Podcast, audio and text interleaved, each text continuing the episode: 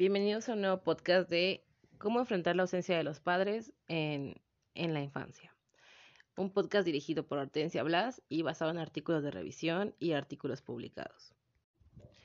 Durante mucho tiempo hemos creído que la ausencia de un padre puede llegar a afectar en la vida de un infante, ya sea ausencia física, por abandono o muerte, o también por negligencia, que causa rechazo, maltrato y como resultado ausencia de afecto, atención y cuidados necesarios para el infante. Aunque es bien sabido que la realidad de las familias mexicanas cada vez hay más padres ausentes, es importante cuestionarse sobre los recursos que tiene cada hijo para salir adelante en la vida. Insistir en que es primordial que haya la presencia de ambos progenitores para que el niño tenga un desarrollo adecuado es condenar al niño a que si alguno de sus padres está ausente, éste tenga un destino algo trágico. Como hemos dicho, sabemos que las familias han ido cambiando y que los niños y jóvenes están creciendo con la ausencia física o emocional de alguno de sus padres o incluso de ambos. Tenemos que empezar a descubrir cuáles son los otros factores o recursos psicosociales alternativos a la familia que evidentemente nos permitan tener un bienestar subjetivo a pesar de que se experimente esta ausencia, ya sea física o emocional. Existe evidencia mundial y nacional en el que se sabe que los niños y jóvenes han ido creciendo con ausencia física de alguno de sus padres y en ocasiones, a pesar de presentar esta pues presencia física de alguno de sus padres, o sea, o de ambos, pueden llegar a experimentar sentimientos de ausencia, ya que la realidad está mostrando que en estos días los padres tienen otras prioridades aparte de, de la crianza y el acompañamiento de sus hijos. Estas prioridades se ven basadas en, en las necesidades de sus hijos que van a ir pues, cambiando conforme pasa el tiempo. Sus prioridades pueden ser desde satisfacer sus necesidades eh, personales, aspiraciones personales, laborales, académicas, económicas, para darle a, su hijo una mejor vida que la que ellos tuvieron. Lo que hace que las exigencias culturales y sociales que tienen para una familia en cuanto a las formas de acompañamiento ya no sean las mismas para todos. Porque en México, pues es bien sabido que no todos los padres le prestan la atención necesaria o requerida a sus hijos e incluso hay padres que a pesar de que estén con sus hijos, no son una de sus primeras opciones o sus prioridades en, en su vida personal.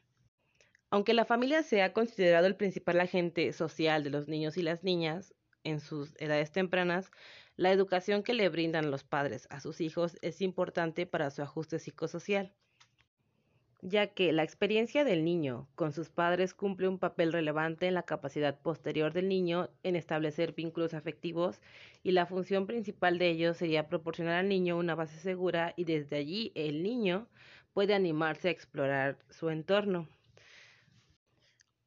Se destaca una influencia en el desarrollo del niño de la manera como sea tratado por los padres, especialmente por la madre porque hay un mayor lazo afectivo. Los primeros vínculos del niño son de gran importancia para el desarrollo de su personalidad.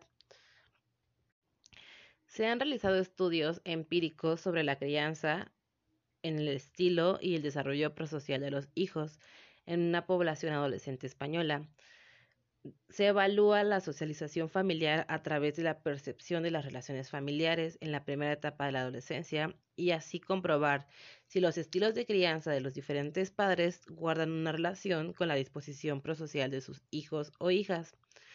Los resultados de este estudio indican que los adolescentes perciben entre ellos mismos a sus familiares en un entorno social.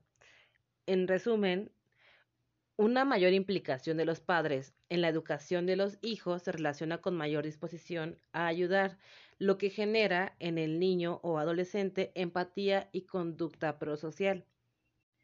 En esta investigación se pone a la familia en un punto principal o un punto esencial para generar una conducta adecuada en la sociedad de los niños, niñas y adolescentes. Sin embargo, no se concluye que deben estar ambos padres de lo contrario, se tendrían jóvenes inactivos socialmente. Otros autores afirman que los problemas sociales pueden estar relacionados a una baja en los cuidados y afectos de los padres en una etapa temprana de su niñez. Así como no es concluyente que la ausencia de uno o ambos padres pueda generar otras patologías, se ha investigado y muchos han concluido que la ausencia de los padres o de alguno de ellos ha desencadenado en patologías, conflictos, problemas, angustias o incluso síntomas sociales para los hijos que les han impedido una buena comunicación con su entorno. Se han llegado a realizar estudios en el que se evalúan los pensamientos y sentimientos de cada niño.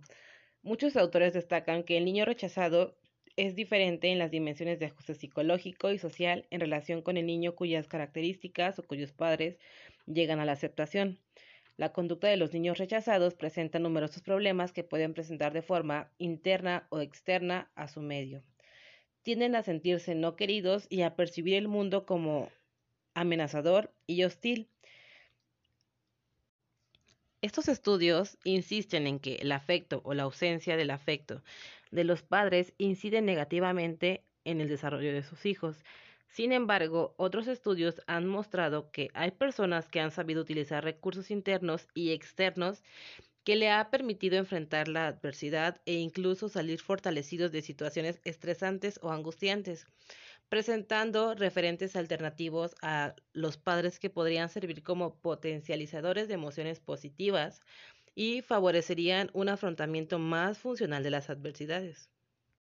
Como ya hemos mencionado, la realidad de las familias está cambiando y nos exige investigar acerca de las dinámicas relacionales y de la manera como los niños, niñas y adolescentes están afrontando hoy su proceso de desarrollo en medio de esta perspectiva. Hay situaciones en las que Sería entonces posible pensar que si el acompañamiento no viene de los padres, no necesariamente los hijos van a quedar en riesgo de padecer patologías o síntomas sociales, pues como ya se ha estudiado, puede existir o llegan a existir personas que a partir de apoyo institucional o apoyo intelectual pueden satisfacer las necesidades básicas y cumplir roles y funciones que son relevantes para, para favorecer su desarrollo. Y por ende generar una autoestima, autonomía, creatividad, felicidad, solidaridad e incluso salud emocional. Incluso esta situación de experimentar sentimientos de ausencia los llegan a fortalecer para desarrollar habilidades individuales y hacerle frente a su condición social. En conclusión, ante una realidad de padres cada vez más ausentes, se hace necesario indagar los recursos alternativos a las familias con las que cuentan los sujetos para superar dicha ausencia, ya sea ausencia física o ausencia emocional. Pues continuar viéndolo de una manera trágica solamente es reforzar conductas poco adaptativas o patológicas incluso. Los sentimientos de ausencia no necesariamente son generadores de conflictos o problemas, pues hay otras posibilidades con las que cuentan los sujetos para hacer frente a esta situación y lograr proyectos satisfactorios que generan bienestar con la vida. Este es un podcast de Hortensia Blas. Síguenos y suscríbete. Regálanos una manita arriba si te gustó. Compártenos con todos tus amigos, con tu novio, con tu novia, con tu amante, con tu pareja, con quien sea, para que esta información llegue a más personas. Podcast semanales de psicología infantil.